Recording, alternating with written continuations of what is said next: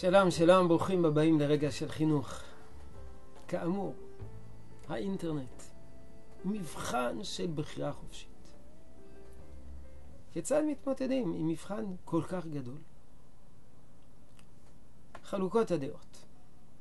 יש אומרים, כאשר יש אתגר של בחירה, בחירה חופשית, הדרך היא להעצים את ה... אצל הילד את יכולת הבחירה. להעצים את כוחותיו, שיבחר בטוב. ינתב את כוחותיו לכיוונים חיוביים. נסביר לו את סכנות האינטרנט. נסביר לו מה האידאל שלו בחיים. נרומם אותו, נחזק אותו, נגדיל אותו, עד שלא מספיק כוחות לעמוד מול כל הפיתויים. אך כך אה, הקדוש ברוך הוא מצפה מאיתנו. הרי יש אין סוף פיתויים בחיים. אז כיצד מתמודדים עם הפיתויים? כוחות חזקים. איזהו גיבור? הכובש את יצרו. להגדיל את הגבורה. להגדיל את הגבורה.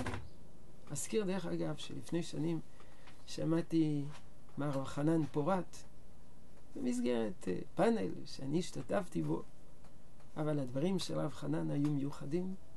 רב חנן אמר שאחד מהחולשות של החברה המערבית, שאין בה איזהו גיבור הכובש את יצרו. אז זה זה, לחזק את הגבורה. האינטרנט הוא לא הפיתוי היחיד, זה לא מבחן הבחירה החופשית היחיד. לרמות, לגנוב, לשקר, לפגוע. אה, יש המון פיתויים. לעבוד את השם, יש פיתויים. לא לעבוד את השם. אז כשם שאנחנו מתמודדים עם כל מבחני הבחירה החופשית, לחזק, ללמד, להגביר מודעות, לתת כוחות נפש. זאת המטרה. עד שהנער והילד יהיו לו כוחות לעמוד מול הטוב והרע ויבחר בטוב.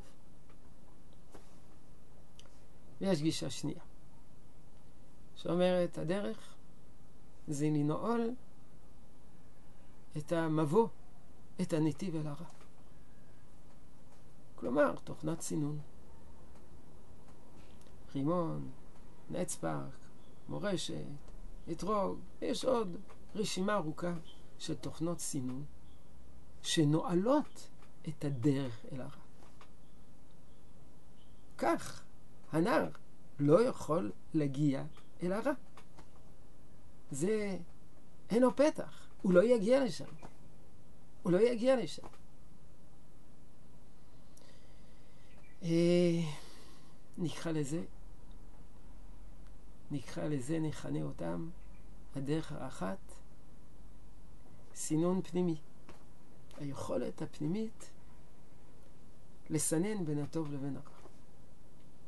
תוכנות הסינון, סינון חיצוני, לא מתוכך, אלא בחוץ. וכאן נטוש ויכוח. עדיף סינון פנימי? עדיף סינון חיצוני? על כך נדבר בעזרת השם. יהי רצון שתשרו ברכה בעבודתנו החינוכית.